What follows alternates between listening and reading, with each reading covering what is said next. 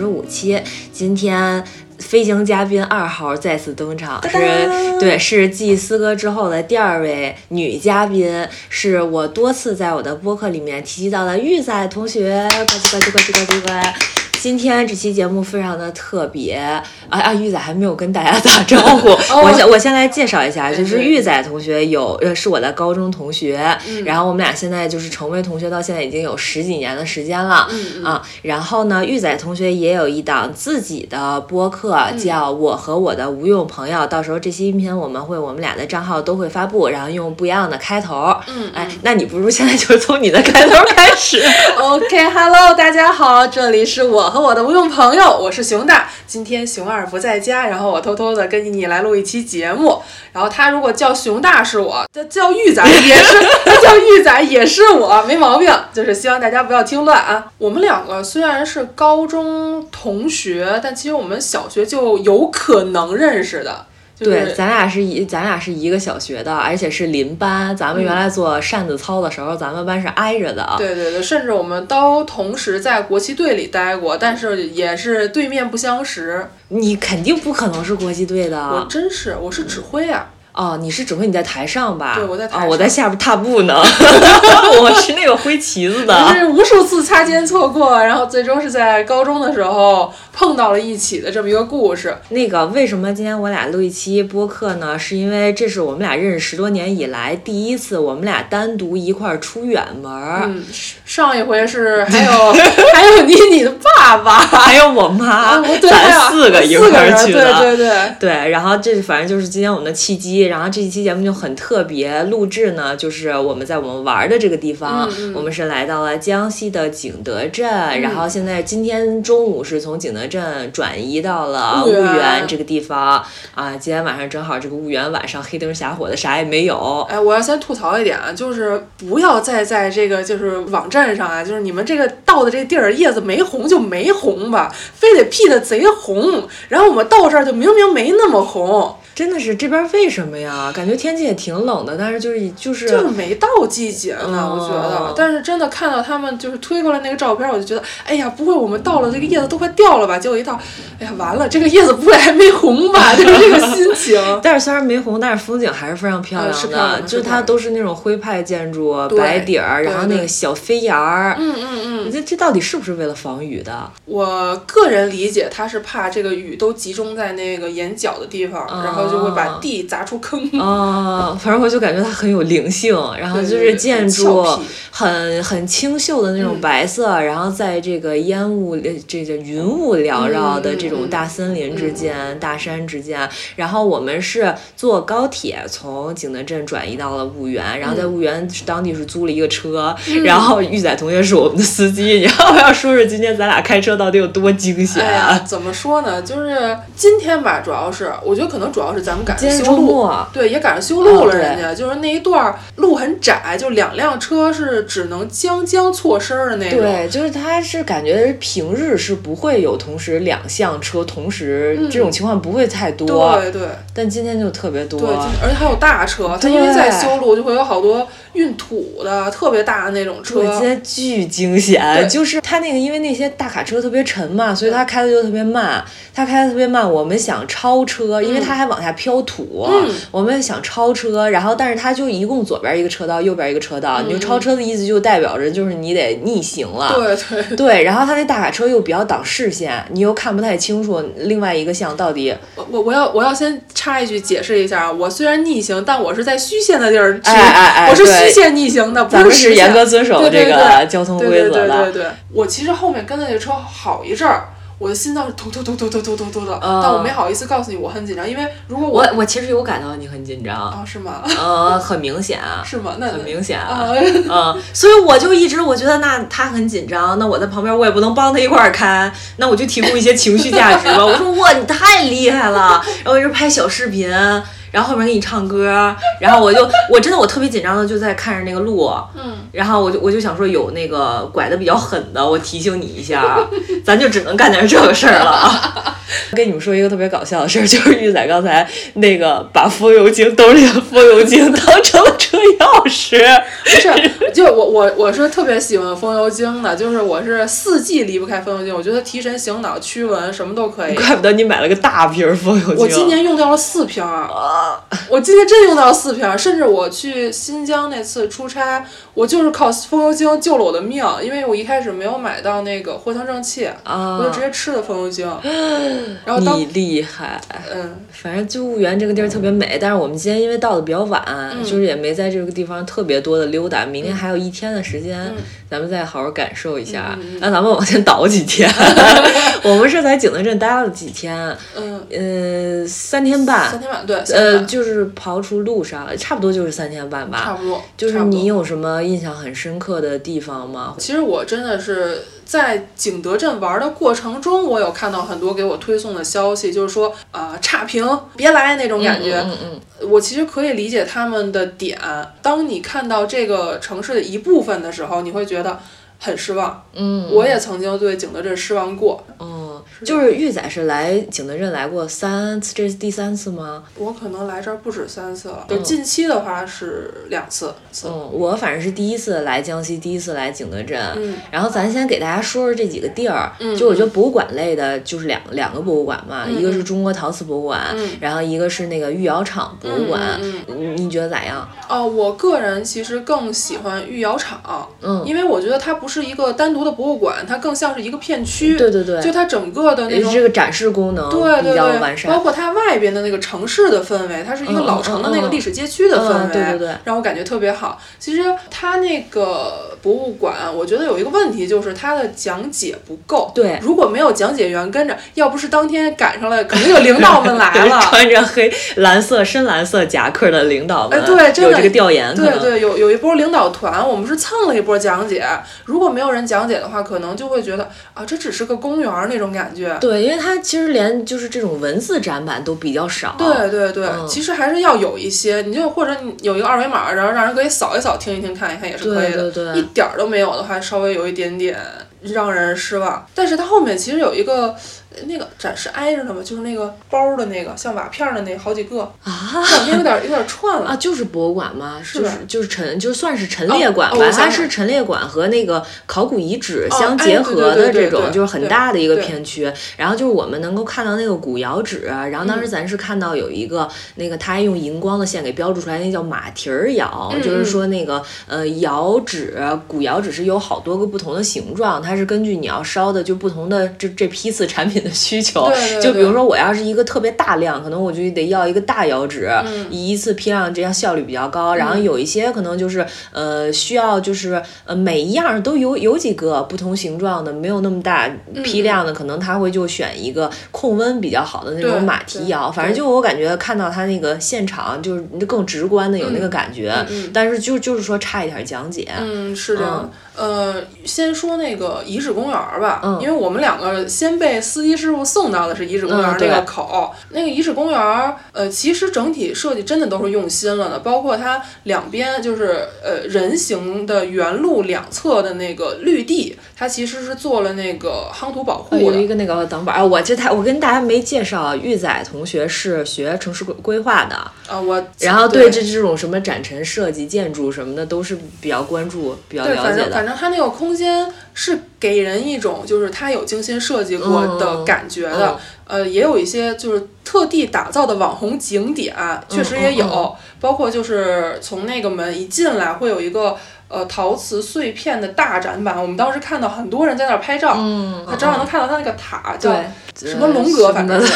是 龙珠阁啊，吧龙。珠阁，龙珠阁，龙珠对对对。阁，就它那个碎碎瓷片中间刚好有一块空隙。嗯，，有一种框景感。嗯。然后就是从那个入口走过来的路上，我当时我刚才说的是，就它两侧可能是有一些遗址的，因为咱们国家是采取的那种，就如果你不是不小心挖到它了，我们就保护它的那种，就是开发。原址保护，这是你 您跨到我的专业了。对对对，所以它基本上是现在就是比平时正常的路面还要再高大概十公分的土，然后用那种金属板儿给它挡住，然后上面再种了一层草，同时能够保护它吧，就这种感觉。然后它的展馆有两部分，一个是那种金属框架的和玻璃的那种，它就做采光嘛。这个其实是一个比较传统的那个遗址的现场的那种展示的那种那种模式。哎，我忘记那个东西应该怎么叫了，就是你记得那个水往下漏下来，对，就是它那个可能是不是那边咱江西这边是不是就是多雨啊？到雨季多雨，然后它可能那个就是为了防雨的。它是为了防雨，就是，但是它不是让这个水直接落到了地上，它是在那边。呃，排水渠的入口的地方，等于是做了一个小的类似于井的东西，然后它屋檐上的水就会打到那个井里，所以下雨天它也是一个可以欣赏的建筑，可以看可以听的。对，可以看可以听。呃，这个是一个其实是嗯模仿着古代的空间的，就是整体的建筑架构，但是它空间还是现代感的。但是我觉得我以前没有见过的是它对面的那个展厅，瓦片的一个。就是我问你为什么它这儿没做遮挡，是那个地儿。对，它是一个坡顶的建筑，它是为了能够让。因为这个大坡，你要是全盖住的话，底下的这个空间就会很黑。它为了能够让这个建筑中间的位置不那么黑，它把瓦片摘掉了几片。那怎么保证它这个瓦片呃又不掉下来，又能够挡雨呢？它这边的设计师是用就铁丝网先做了底，嗯，然后在铁丝网上面加了那种塑料材质或者 PVC 材质的东西，然后再把瓦片叠到 PVC 上，这样的话就是摩擦力会大是吗？嗯，其实一个是摩擦力，一个是承接嘛，就是这样。还有一个卡住 卡住，卡住，卡住它，然后又能透光，我觉得还挺好。但是有个问题就是很容易显脏，就是确实上面有一些土泥巴和雨水和成了 泥，还有一些落叶在上面。对，然后考古公园说差不多了，然后就是它那个展示的那个地方，那个展厅稍微有点乱。对。展厅有点乱，然后但是我们特别喜欢那特哎特展特展特展就啊对是是是，对对，然后他那个特展是是不是就是讲那个他那个磁石和高岭土的结合的那个地方？嗯，二元嘛。对对对对对，然后就是你其实我觉得是不是应该先看那个展厅，再去看考古遗址公园？有没有可能是我们逛反了？有有这个，也有这个可能是我们逛反了。当然，但是确实那一部分就是。呃，前面大量的陈列展示，加上后面一部分比较科普，还有一些比较现代化那种展示方式，我觉得结合在一起就感觉这个展是完整的了。对，包括它那个矿土有不同的那个金属元元素，然后它那个每个元素的那个，像我有点形容不出来啊，就是它比如三价铁、二价铁、一价铜的颜色，然后就那个区域感觉就是很直观。是是是，策展人做的不错。对，然后那咱再说说另一个馆，就中国陶瓷博物馆，我觉得它还就是，我觉得其实。这个馆也挺好的，我也挺喜欢的。就是它很简单，它虽然有很多层、很多个展厅，但就是顺着从就就就是从一层还是二层，从二层开始一直顺着往上逛到逛到底儿就逛完了。它其实就是那个这个瓷器史的，就是一个发展发展史，从从那个春秋对对春对春秋的时候就开始，大家就是做这个东西了，然后不慢慢随着不同的工艺、不同的审美，对对。对，然后它配合就是比如不同年代它有什么呃这种设计的特性，它也会。搭配相应的展品，就是非常就是对比着看着非常鲜明。当然，我觉得它这边。比较有景德镇特色的是，就是你当然可以去国博去看最精美的国家级的一等奖的那种瓷器的样子，但是你在景德镇能看到的是一些可能碎瓷片它做了修复的样子。哦，对。但是它也有它存在的意义，就比方说它对于景德镇的意义，甚至是对于咱们国家瓷器的这个意义。所以我觉得这俩馆子还都挺好的。对对，反正建议大家来景德镇的话，其实可以先逛博物馆。嗯嗯。对，先对这个先有一定概念，因为我就是这次我有一个什么感觉，就是我觉得。就是来玩儿，一定要深入当地的文化。嗯。你要看博物馆，然后你要就是跟当地人聊天，然后包括他就制造这整个瓷器史的发展，就咱俩去三宝村那个地方，嗯嗯，是叫三宝村吧？是 三宝村。对，就是除了这俩博物馆之后，其其他的地方是比较类似于就是又能买点东西，然后又能拍点照片，然后又能玩又能吃饭，就是都是比较集合的吧。有这么几个地方，然后我们俩特别喜欢的一个地方叫三宝村，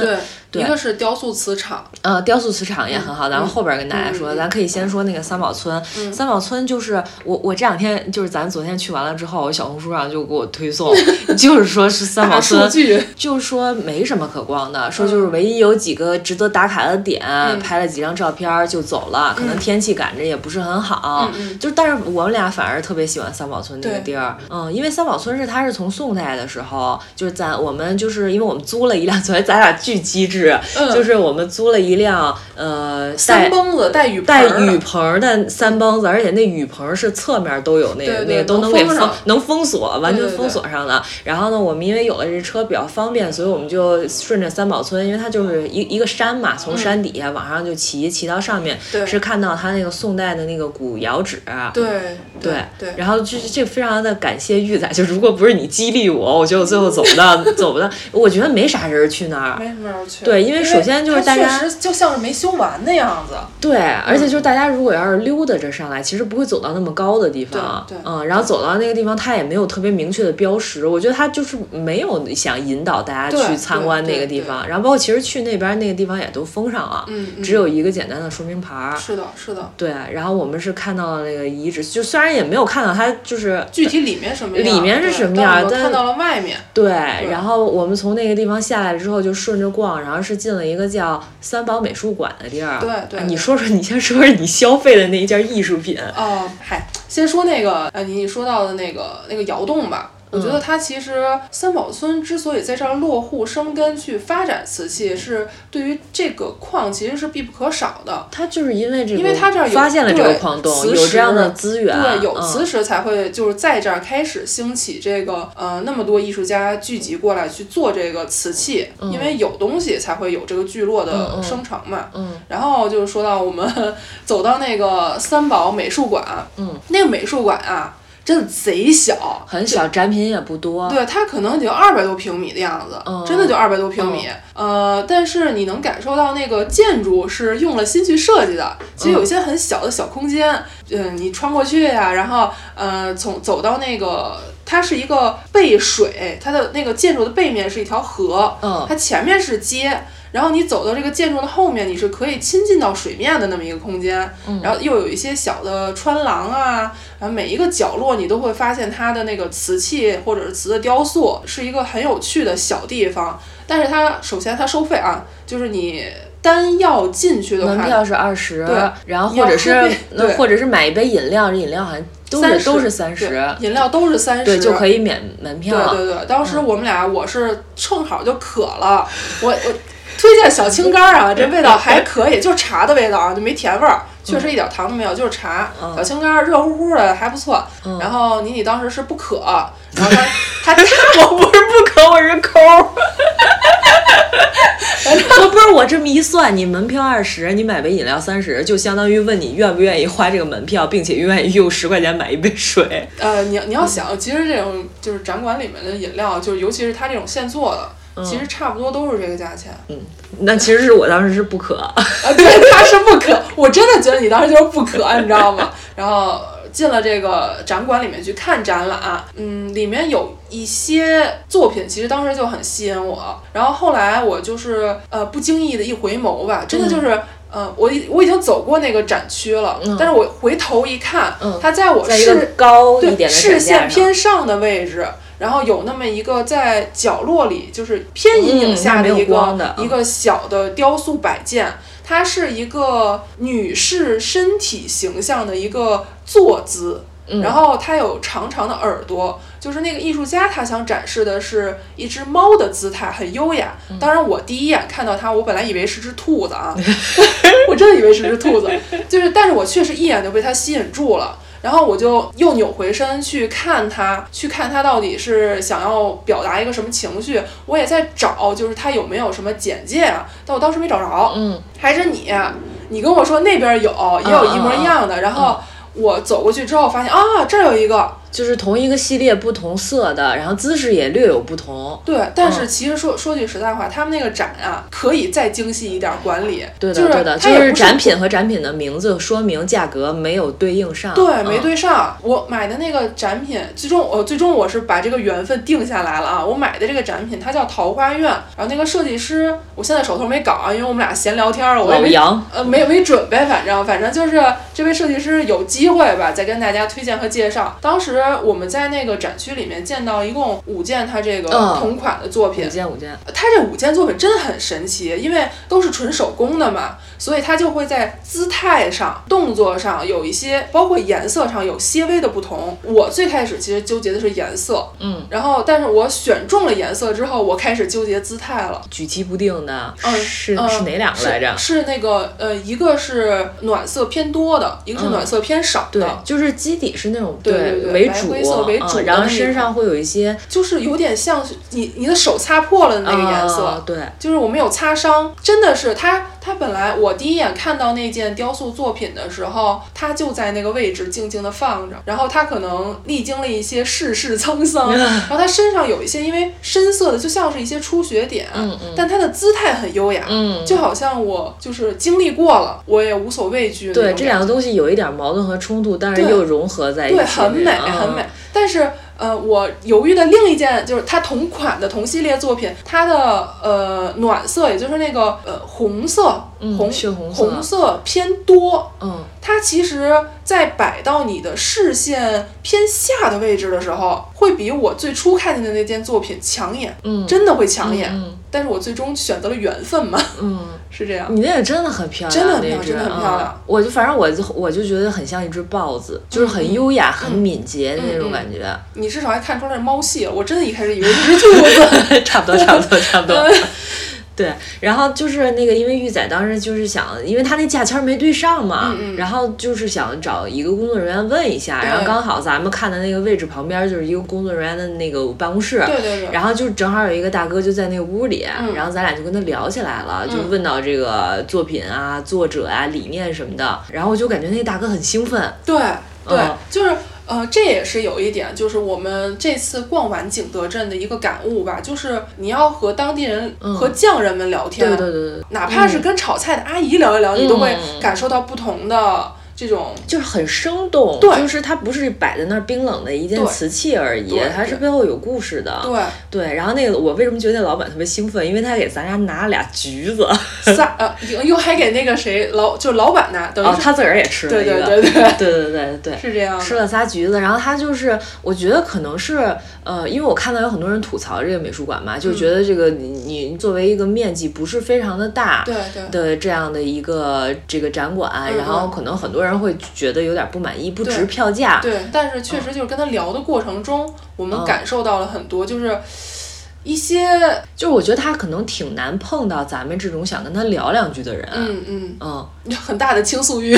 对，嗯 对对我感所以我感觉他很激动。然后后来就是他其实不带咱去，咱都不知道后边有那猫屋。确实，因为嗯其实我们一般不会去开人家博物馆关上的门，对，他那个门是关上的。嗯嗯嗯。然后，但是是那个工作人员带着我们推开了一扇门，又推开了一扇门，然后就发现哦，我们还有这么多藏起来的宝贝在这些空间里对，面。就是因为你看的那个作品的那个作家，有很多作品是在那个区里面的区域，然后就看到了更多同系列的东西，对对就都是小猫的。对还有一个叫什么小王子，对小王子系列、梦卫醒，梦梦未醒系列对对对。然后甚至这位这位这位雕塑艺术艺术家吧，这位匠人，他有很多作品被放在了一个，他其实不是洗手间，对，但是他他确实有俩马桶，对，有一只马桶，对，就马桶上面陈列了很多的他的艺术作品，那种感觉很奇妙，你知道吗？尤其是就是当时我们推开，就是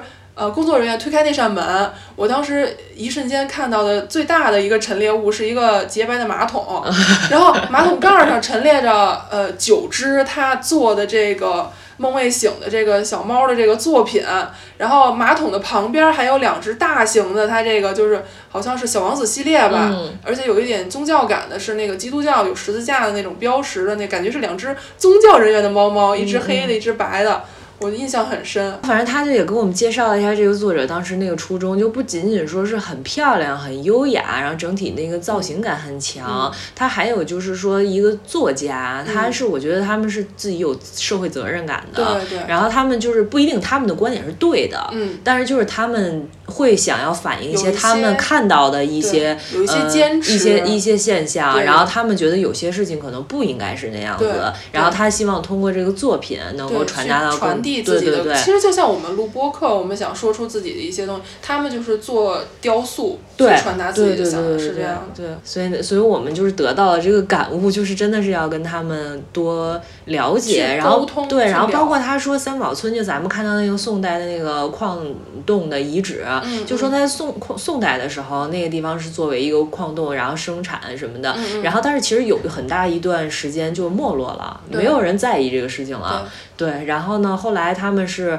呃说这个整个三宝村的这个算是这个片区的一个开发者吧，然后他也是带着自己的，他说是哪儿的九江人，嗯，还是哪儿人，就是和陶渊明的老乡，是不是？就是有那种采菊东篱下的那种意蕴吧，就追求对对山水情怀的那种感觉，让他选在三宝村这个原址去打造这样一个文创的街区，嗯，是这样。就就我感觉那个大哥特别崇拜他们，是 他们这个开发者能能感觉得。而且其实还有一点就是，也是我就是这次去看那么多的雕塑系列的展品发现的吧，就是当你对一件作品感兴趣的时候，你真的很有可能喜欢这个作者一系列的，就是他是有自己的风格和气质在里面的。对，而且我觉得老杨他有作品，他的情绪很强烈，我不知道你有没有感受到，就是他。那个那个工作人员帮咱们介绍说，他跟他的爱人在一起创作的那套作品，真的有那种甜蜜的氛围，就是色彩上啊，对色彩上，对色彩上呀，然后整个造型上都是那种偏可爱的。但是你看到了疫情期间或者是之后的那些作品，你就会感受到有一些压抑，嗯，是有一些就是被浓缩的情绪，嗯嗯，就是这种。是是是，能能感觉出来。是这样。同一个作家，不同时期，其实也有挺大差别。是真的，是真的，是真的。对。然后包括，其实我第一个买的大件儿，其实是一个犬神，嗯，是个守护神。我当时呃到那个在野，它有一个。就是咱我咱三宝村是不是说的差不多？哦，对对对，不好意思，现在有点有点有点，我有点说的跳，然后拉他来。三宝村算是我们很喜欢的一个地方，然后另外一个很喜欢的地方是在雕塑磁场。嗯，对，雕塑磁场咱俩总共去了四遍。对对对对，雕塑磁场是我特别喜欢的一个点，就是我最近一次来到景德镇。然后我被陶溪川失望过之后，我是被就是雕塑磁场治愈了。对，但是我那次只开发到了一个宝藏店铺，就是在野。嗯，所以这一次咱来到雕塑磁场，第一次来，第一个就第一个带我的来的店，就咱直接定位就定位到了在野商店。当时我是我第一次其实看到就是在在野的窗户的外面有一排。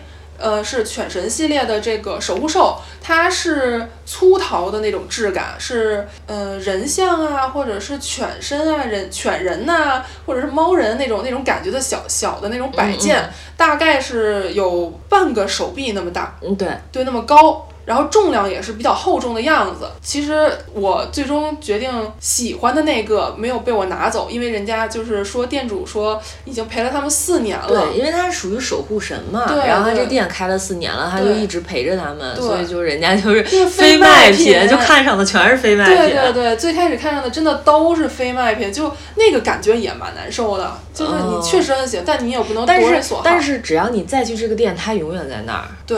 只要这个店在，他永远在。他不会被别人买走，就你买不走，别人也买不走。对对对，是这样的，是这样的。但是因为我第一次的时候就对它窗外的那个很感兴趣嘛，它同系列的还有三款是在卖的。嗯，然后我就说，那既然就这么想留下来一个的话，那我可以找到一个属于我的守护神。嗯，然后我们也是在雕塑磁场。逛了一大圈之后，又回头回到这儿去买了我的犬神。然后当时妮妮其实跟我说的是，他对这种粗陶的这种雕塑作品不是特别有感觉。对。但是我们是今天吧？今天。今天上午。我们又见到了有一家是在什么研社？是它什么所？美研所。美研所，对，美研所，美研所的一个展厅里面。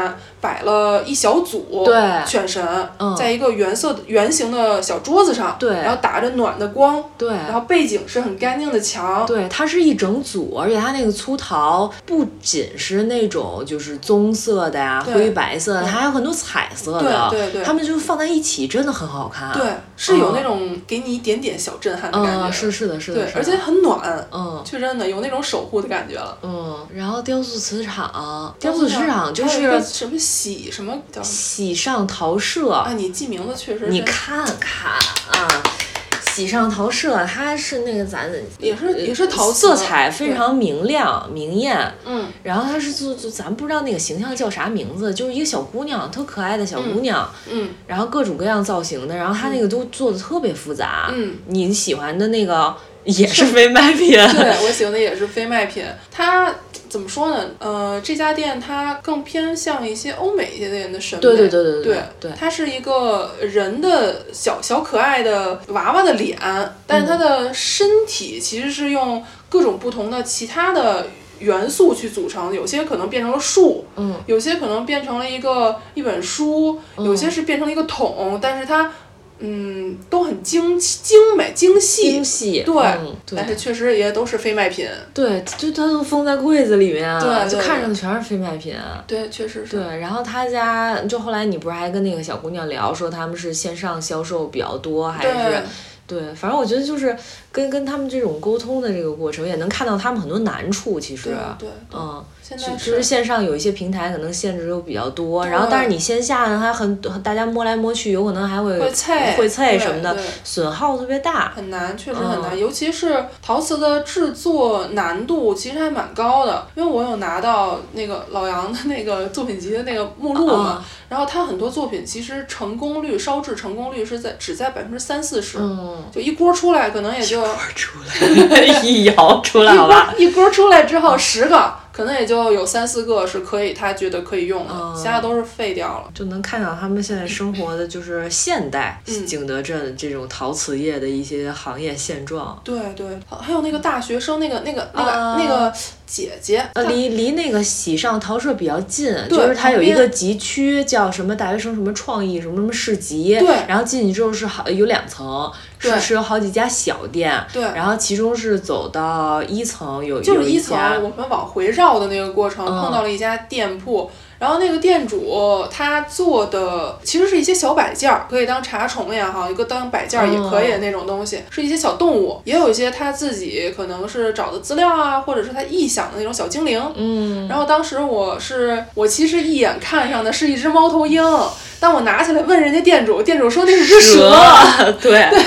咱进去看的时候，他就特安静的在一个那个把角那地方自己跟那儿捏泥。对对对对，我们也没打扰他，我们就自己看。对对对，是这样的。然后后来我们买了，我是买了一些东西之后，我又看上了一些东西，然后我才想起来可以跟这个店主聊聊天，然后聊到了就是这家小小的店铺其实是承载着她跟她老公两个人的这个这个这个生活吧，算是。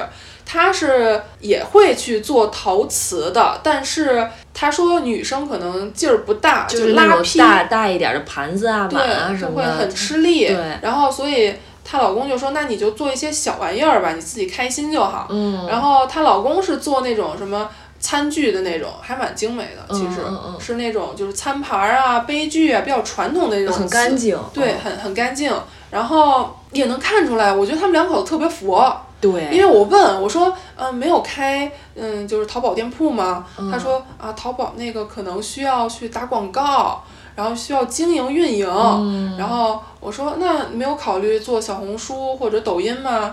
然后那个那个那个姐姐就说，嗯，这个也是需要时间去运营的。那如果他们确实就两口子的话，确实也有一点点困难。然后他就说，哎呀，其实我可以放到那个闲鱼上去卖。然后说卖得出去就 OK，卖不出去就算。我其实都有点，这个日子是怎么支撑下去的？这样，但是你就说这一个人他的佛，他他他他他有的地方佛，他有的地方不佛。比如说在这种销售啊，各种渠道上，他可能比较佛。然后，但是你看他做东西的那个劲儿，嗯包括就是你不是看上一个小刺猬嘛，嗯然后当时想买一对儿小刺猬，然后就是想找一个跟这个刺猬比较像的，然后他就开柜子就开始从他那一个大一个、一个大透明箱里头开始刨出来，就最后其实你已经跟他说了，那我就要这一个吧，嗯嗯，但是他一直在给你发。是是的。对，然后他说这个长这样，这个长这样，好像这个更漂亮。嗯就是我觉得他在这方面他一点都不佛，很精我。我觉得这个不是佛不佛的事儿了，又，我觉得这个是他有一些自己的坚持。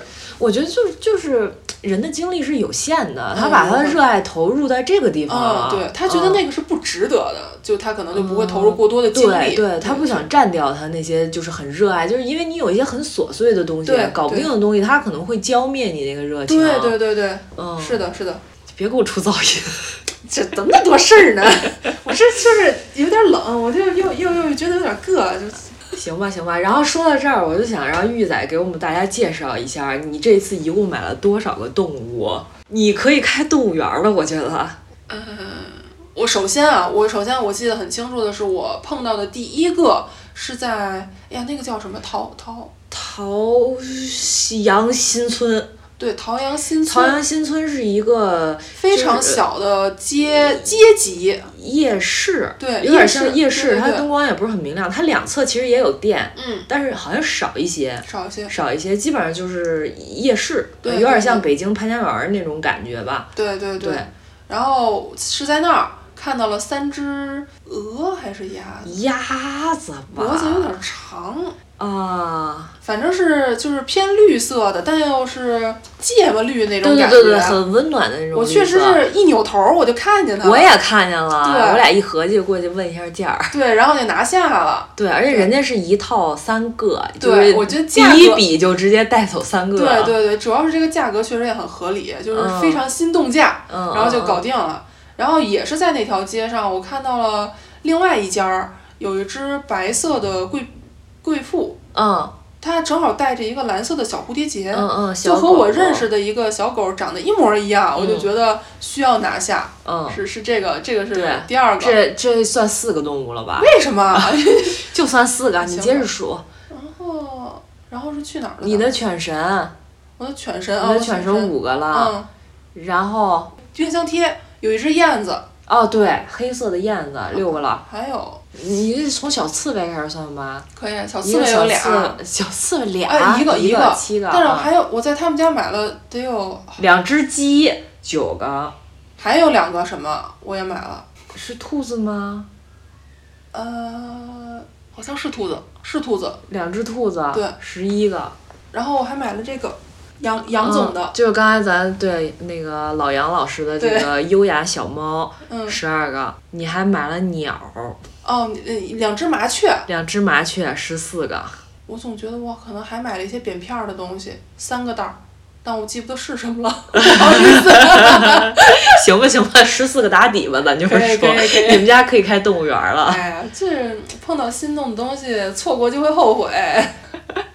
行，然后还该说还要说哪儿了？哦，对，大学生市集、哦，那个陶大青年市集，对这个好像是只有在周三、周四才有的。对，咱们就陶大青年市集，它是一个。周边啥也没有，反正、嗯就是就是一个就是一个棚子，然后棚子里面也有一一些支着摊儿，然后他们基本上都是陶大的大学生、研究生，嗯，或者应该也有一些已经毕业了的人吧，就是在创业阶段的，他们的各种各样的作品。嗯然后我我就是本来其实我没有抱太大期望，因为我觉得学生的作品跟就是比较成比较成熟的工艺的，肯定还是有一些工艺上的差别或审美上的差别。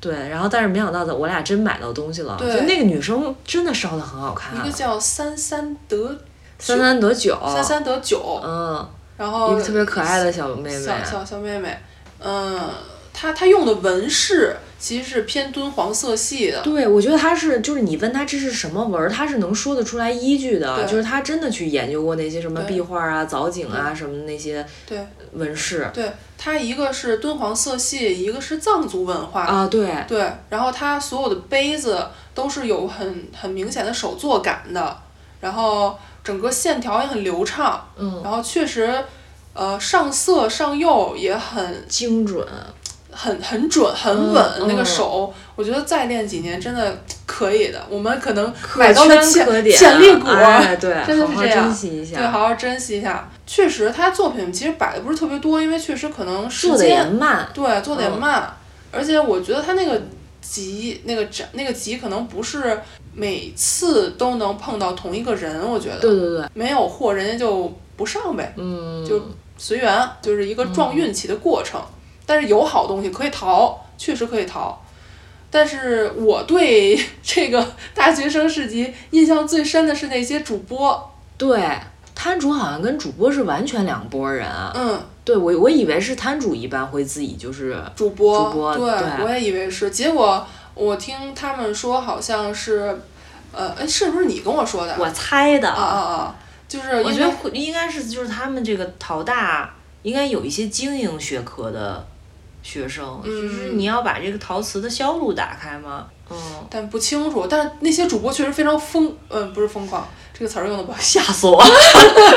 就是不是疯狂，就是非常的呃热烈，就是整个对对对场这个词整个场儿用的精准。整个场子弄让他们弄得特别的，就是燥起来了。嗯，就他们而且他们都冲同一家，同时冲同一家。就是一下就感觉大家抢风，其实是打造的一种热销的感觉。嗯，就是哇，我们这儿乌泱泱很多主播都在抢这个，哎，看那个卖出去了，那个卖出去了那种感觉。嗯咱还有落下的吗？除了乐天，我想想，陶溪川，咱还再说说吗？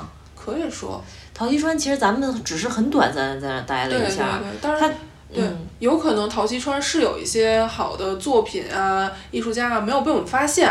但是我们当时去的时候，确实天儿也不好，嗯然后也确实没有在周末是个工作日，嗯很多店铺没开门，然后出来摆摊儿练摊儿的人也不多，不多。然后就整个很给我们俩的感觉是有点萧条、有点荒芜的感觉。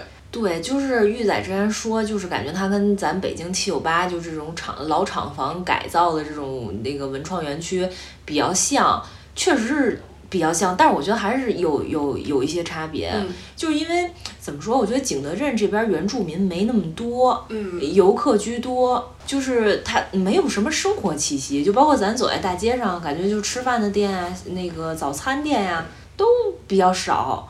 我总觉得有可能是咱们逛的地方，嗯，就是咱们去的这几个地方，就是游客居中的地方，集中的地方。反正我就给我的总体感觉就是它生活气息没有那么浓厚，嗯所以就是你去那个文创街区，就是去那个陶溪川，嗯，真的是感觉有点冷清，而且就是我这个词我不知道用的好不好，我觉得有点高傲，嗯，就是不是说店主高傲，嗯是给我那种感觉，我不敢进门儿。嗯，嗯，有有对，有的，因为它就是它那个厂区那种红墙红砖的那种样式，也比较重复，嗯就是那个厂那个片区很大，那这个景景观都比较重复，是是是是这样的。就有一点乏味的感觉。嗯，它有一点就是街道尺度和呃景德镇脱离了的感觉。呃，是的，对，是这样的。嗯反正就是它跟景德镇这个区域和外围脱离了之后，你就会觉得啊很，突兀。对，有点嗯突兀，对有点突兀。对，当然可能人家也在建设当中。对，陶溪嗯川没有建完嘛，很多嗯人说对对对美术馆、博物馆还在建设中呢。嗯，那梆梆梆在那儿凿地，其实也影响影响体验的。对嗯对对，对。然后那咱就还剩一个乐天市集没说，乐天市集还是乐天集市啊？就是它是每周六还是每周六日？每周六。每周六是在那个雕雕塑塑瓷瓷厂厂里面有一个区域，但是它就真是在我俩特别巧，嗯，从这一周这周周末正好是双十一嘛，对，就是从这一周开始，它就挪到了一个双凤桥双凤桥是在景德镇的东边儿，然后非常远，离市中心就开车可能得半小时半小时到四十分钟左右了。没那么长，半小时以内。对，反正反正就作为景德镇来讲，就是属于比较偏的一个地方了。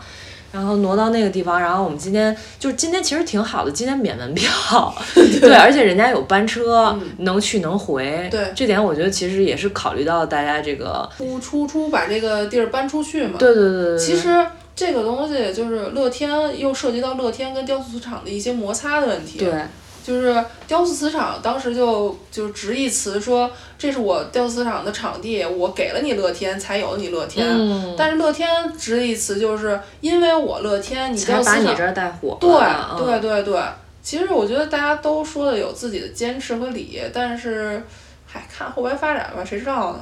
反正乐天就是可能从此以后可能就都是要去双凤桥那个地方了，但是以后免不免门票和班车这咱就不太清楚了。不太清楚对，可以大家可以关注他们的公告。然后我们算是今天第一次，咱是游客的最早一班班车到了那个地方，对，然后到了之后感受不是特别好哈。我觉得，呃，首先一个原因就是，哎，他他管理，因为确实是第一次，嗯就是管理上不是特别好，我会觉得很乱，对，人很拥挤，就是大家上班车的时候，我感觉就是不至于说打架啊，但是反正都不愉快。对嗯，对，然后整个的环境感觉就是。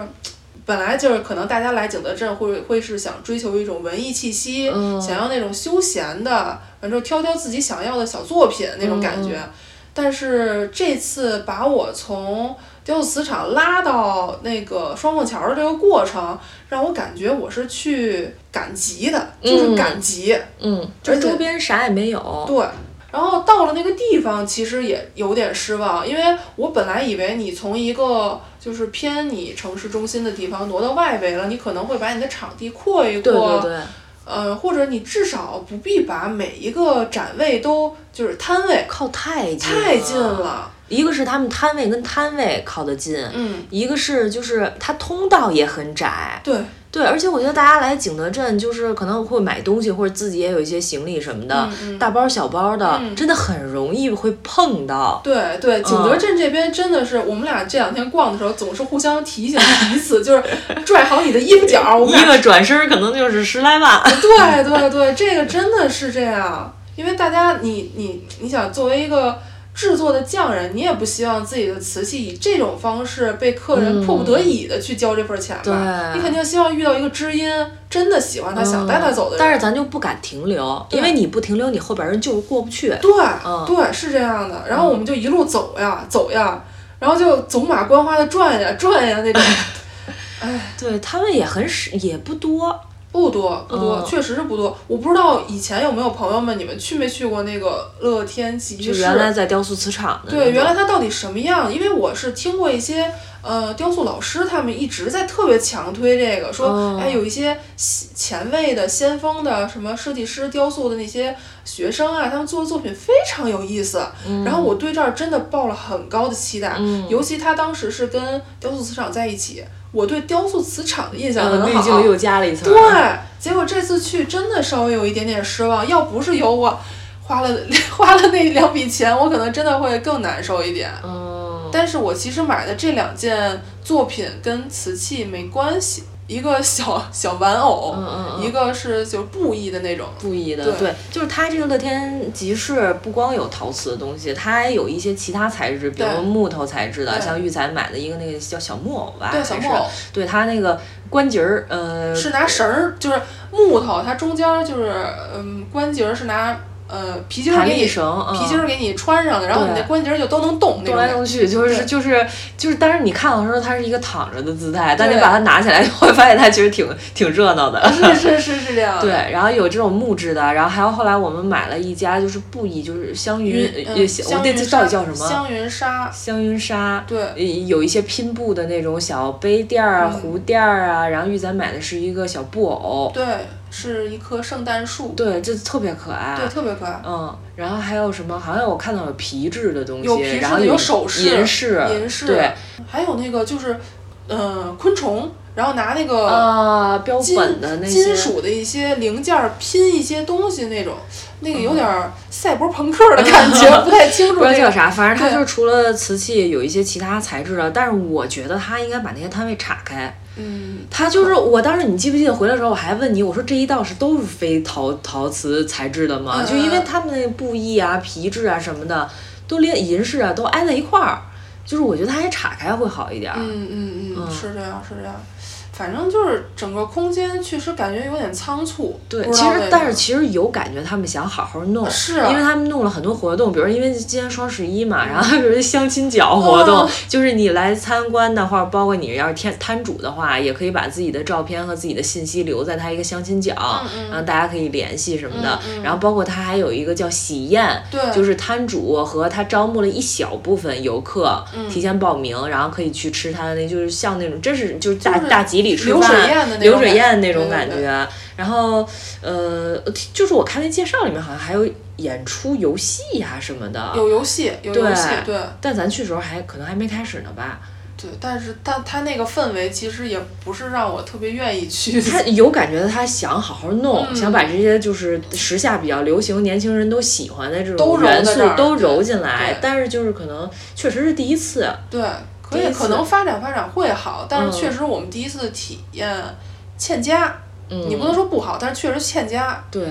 然后它后面还有几个屋是做了那种类似于小展览小展览的那种，但是就感觉好像也没做完的那种感觉。包括它日照，就它是纯靠日光，对它没有灯光，对你都看不清那件作品。对，就是而且确实这个展展小小的展厅。那个大小可能就像原来学校里边的小一点的医务室医务室嗯，那种感觉，对对对，而且是连排的，嗯展也没有太多东西，一个是介绍了一些纸，嗯一个是有一个一只大手上托着一小佛，小佛伸着一根红绳儿，红绳儿底下有一堆碎瓷片儿，咱们只能用这种苍白的语啊，言去描述为它。没有文字介绍，对对对，没有名字也也没有工作人员在那边帮着介绍，对，嗯什么都没有，就是确实就是你自己悟吧，就赶赶鸭子上架你那种，你自己悟就这样了，对对，嗯就这么着吧，那种感觉嗯，确实是，是稍微有一点失望。嗯嗯，嗯稍微有点。然后这几个地儿基本上都说完了，景德镇应该是差不多了，应该是差不多对了。，还有还有碰到那个北京的姐姐，在那个前面了，但是对对对，是在那个三宝村。嗯三宝村就是在那个算是三宝村，不是在主路上了，往里边走。悟空山悟空山的里边儿，嗯紧里边儿有一家店，呃，诗酒茶一郎，嗯，对，对，然后我们当时就进去看一看，然后就其实也是奔着瓷器看的，然后看着看着，突然哎，哎，有这儿有人玩大漆，这儿，在景德镇玩大漆的没见过，嘿，我们就进去看了看。我我其实对大漆不是特别了解，但我身边有朋友很喜欢，所以他给我大概介绍过。嗯，然后我当时其实真的是一眼，我是被那个亮闪闪银色的那个电罗镶嵌的那个，平膜不是那个还不是、哦那个就是螺钿，就是它是哦镶嵌的工艺，哦但我当时没看出来啊，哦然后我就拿下来了。嗯，小首饰盒是吗？对哦对对，那是个现代的，嗯。然后它边上那个小首饰盒是清代的了就，嗯。那个也是大漆的，嗯嗯，就等于它其实一个展柜都是清、明清吧，有十盒大漆的，有小首饰盒，然后看我们对这很感兴趣，就有一个店主姐姐，店主姐姐就过来给我们介绍了，然后听口音儿就听出来了是个北京大妞儿，哎呀，一听就是，真是真是，嗯然后也是很热心的帮我们介绍了他们这个艺廊里面的很多件宝贝，包括他们这一个小小展柜上的一些大漆，包括他们呃在展厅里的一个。呃，平膜螺螺钿钿的一个喜上眉梢，嗯。然后背面是有有有兰花、有菊花的那种嗯花卉图、花草嗯。花草图，嗯。然后真的是很精美。我其实以前没有那么近距离的看过大的大漆的艺术品，然后我才知道，就这个罗甸，它我印象中其实都是银白色的，但是那个姐姐会跟我介绍，她说，呃。匠人们为了把它做得更生动，你远处看它这个东西可能是就是银银白色的你靠近你会发现，哎，这朵桃花这个螺钿片儿竟然是发粉的，嗯，然后那个喜鹊的尾巴竟然是有亮的那种蓝蓝色的嗯对然后包括那个姐姐，她说她拍回来的一个海外流失的藏品是一个嫦娥为主题的，那个就他那个屋里那个嗯，那个也很美，这反而是我第一次就是关注漆器这个东西，确实我是第一次见这么大件儿的。嗯嗯，我朋友他喜欢珠子，嗯太贵了，买不起都，我们都 穷，就只是他是喜欢珠子，然后。这个姐姐她的她的这个艺廊里边的这个展品确实都非常值得一看。对，就是进她这店得看漆器，不能看陶瓷。她就这姐姐其实挺好的，她利用她这个空间，就是她这里面所有的陶瓷都是陶大的学生的，就是在这儿寄卖的，就他也不收任何费用，帮着寄卖的。嗯，嗯，然后就是他自己的私藏的东西，就基本上就是七七，然后还有他自己做的首饰。对，这个姐姐本身是个珠宝设计师珠宝设计师，嗯对，对，她做的是那种偏中式的。但是是工艺工业设计的学 学啊历背景，也挺厉害的，也挺厉害的。嗯，对，反正我就是感觉就是。嗯，就是跟跟很多家店主聊天，我不知道是不是因为咱们确实能够令人感觉到我们对这个东西真的很好奇、很欣赏，嗯嗯然后有很多真的很想了解的意愿。嗯嗯我觉得好像咱们问，就不管咱买不买、掏不掏这钱，人家都特别耐心的给咱们讲解。嗯，我觉得其实有一点也是咱们没有赶上人多的时候。啊，也是也是，对要不然顾不过来。对，顾不过来。就咱们确实去的时候人没有那么多，然后你确实问了，你有这个兴趣去问，我觉得其实说句实话，就比方说，呃，是咱俩，咱俩是陌生人，嗯。然后你正好在问一个我的爱好，我的热爱，嗯。我也会愿意给你讲。嗯，我觉得这个是人之常情，但是你就是得问，你才能够更好的体验景德镇。对，就你有时候你觉得自己哎呦，我不懂他这工艺，什么什么什么釉下红吧，又什么右上彩右下 彩，你我来之前我确实没做什么太多这个功课，嗯嗯我就是紧急听了一釉期。里红吧，啊，釉里红、釉上彩、釉下彩、对对对郎红这些专业术语，其实都是来了之后才知道的。这个如果你就是走马观花，看哪个好看，问问价格，或嗯就是完全收获不到的东西。就是不要怕咱不懂，因为除了人景德镇做这些东西他，其实大大家都不太对对对，对，而且你就是看着这个实物发问的，嗯，就是你问出问这个东西，可能比你看实业书可能更更加具象清晰。真。的是，而且我们人就是社会性动物嘛，就是需要沟通的，要说话，要去嗯。接触交流，嗯。见不同的人，然后不同的事儿，完之后经历不同的呃故事，才能够让我们的生活，让我们个人更饱满。哎，就是今天有一个时刻，我觉得我特别幸福，但是我感觉你那会儿可能心情正不好，就是咱们正在被拉去乐天的时候，嗯那个车程因为比较长，然后你又有点晕车，嗯嗯，但我在那路上我特高兴，为什么？就咱我们俩当时没坐一块儿，嗯因为那个 就是抢那个就是不想挨着我？不是 不是跟这没关系，就是咱们当时不是抢车嘛，然后好不容易有俩座儿，咱俩说就那就分着坐了，嗯。然后后来车上上了好多人，就挡在了我俩中间儿，所以我俩就各坐各的。嗯。然后我就觉得我幸福在哪儿呢？就是我听车上好多人聊天儿，他们都不认识，然后他们就是有的人是在这儿景德镇报了一个可能七天的一个嗯陶艺培训，嗯在这儿我就天天捏，天天捏，自己捏完自己烧，嗯。然后各种工艺，然后包括我听我后边一个女生，她说她现在做玻璃，那天因为咱俩也体验做玻璃了嘛她说她现在做那蝴蝶翅膀，巨就是她就只做了几天而已，她就说她已经非常熟练了。嗯她她旁边那个女生好像也是跟跟她逃一班的，嗯可能是不是周末放假呀？她俩出来玩来了，然后就听他们聊天，然后包括就坐前面，嗯他们就是互相问说，哎，你去瑶里古镇了吗？你打车怎么去的呀？嗯然后就有一大哥还说他是从九江过来的，他说他他也是外地来旅游的，嗯然后他说他在九江那个钓了两天鱼，只是钓上来一条，你听见了吗？我没听见，啊因为人太多了真的了。很晕，而且。嗯，然后他就说他在九江钓了两天鱼，只钓上一条鱼，然后就有一个坐在那儿沉默的大哥，就本身在我的视线范围里面，那个大哥其实是虚焦的。然后大哥听到他说他钓鱼，大哥马上就问，哎，你也喜欢钓鱼？就是他一问这话，我就觉得他眼神整个发亮了。就是他，然后后来他就说说我钓了很多年鱼了，然后他就问你钓什么鱼，然后他说什么鲶鱼、花鲢什么的，说你用什么饵什么的，他俩就聊上了。就是虽然我没有参与任何一个人的任何，你好像还跟一大姐聊说话来着，是不是？我真没说话吧？说了，我听见你声儿了。没印象，我真的就那一段儿我录我特别难受，就是我总闻见汽油味儿，确对，然后。然后反正我当时就就听他们就各种聊天儿，这个聊两句，那个聊两句什么就大家全都不认识。我虽然没有参与任何一个对话，嗯但我坐那儿我就觉得特别幸福。然后我就觉得我这一次旅游的过程当中，我对我自己的认识更深了，就是我好像喜欢待在人多的地方，就是可能我不一定跟大家说话，但我喜我觉得我好像不是很喜欢在一只有我一个人的地方。嗯嗯我是我是愿意就是听到大家说话的，嗯嗯就这个场景是会令我幸福的。嗯，就是今天特别高高兴的一个瞬间，好。那至少我嗯们两个有一个人在这个场景里面获得了幸福也是可以的。我这幸福分你一半儿，咱俩就咱俩匀了不。用不用，我其实买到东西之后真的好了很多。我当时，哎呀，就是钱花出去了，哪能不高兴呢？嗯，确实很可爱。对就是期待一下你们家的这储物柜儿，是这样到时候到家里探望一下他们。探望探望，随时等着你探望他们。好嘞。哎，你说说你头回跟我旅行，你有什么感觉啊？嗯，没有。其实是一个怎么说呢，跟你再次熟起来的过程，你不觉得吗？啊，觉得是。是，你要是能按时洗脚就更好。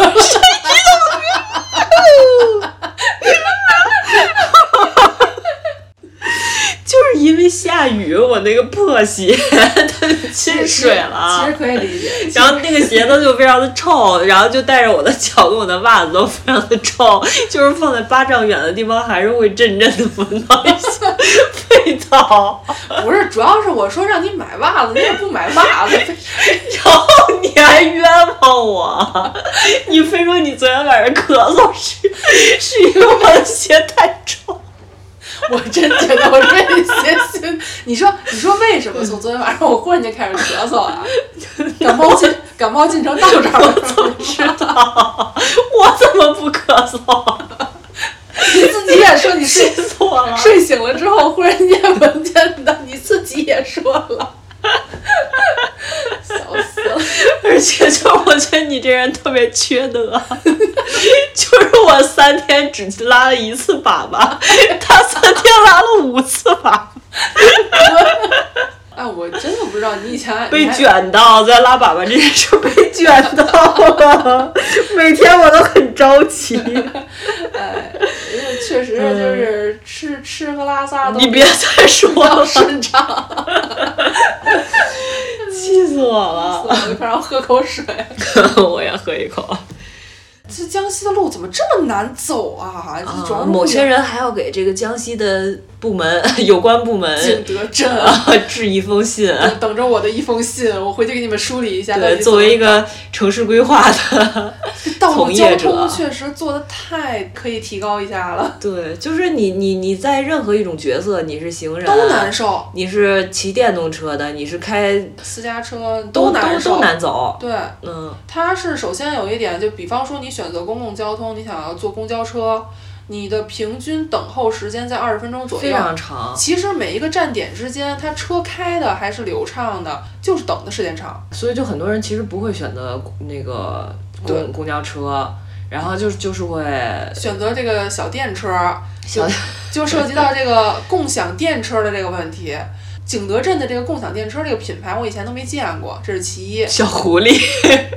其二是咱这个既然已经共享了，是不是能稍微给它充满电？就是或者你要告诉我它没电了。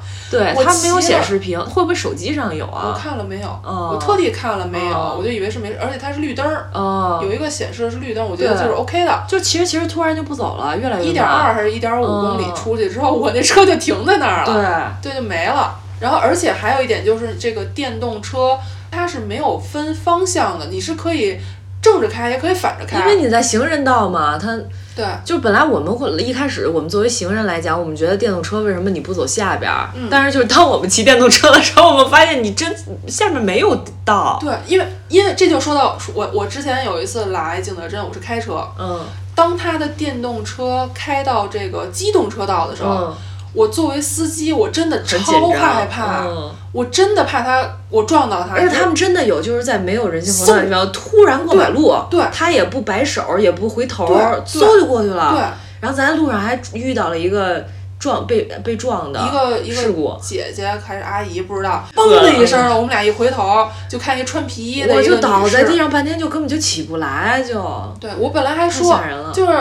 呃，上午的时候，你你刚跟我说说，就他这个交通情况肯定会出现很多的医疗问题。对，就是因为你你说那个，如果要是改造路段的话，这个成本很高。但是我说你要出事故的话，医疗成本也很高啊。但是我真的一开始不不以为它能出现多大事故，但是看来这样就是小的摩擦应该是不少，应该是。而且他们是不是在马路牙子上发生的这事故，还不是在那个车道上？嗯，我没看着。车道上有速度起来，我觉得更吓人。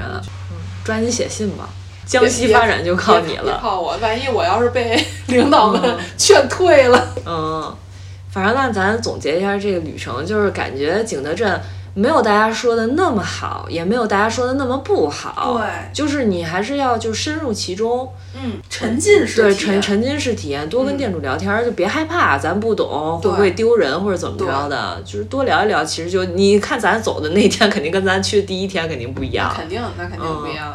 这几天是一个恶补瓷器相关知识的过程。嗯，对，我觉得挺好。你还有啥想说的？没啥想说的，我嗓子有点哑了。嘿，有点分，呃，有点想说的，分我点水可以吗？可以分我一点水吗？行吧，行吧，行吧，那我们今天的节目就到这里了。嗯，好了，拜拜，拜拜。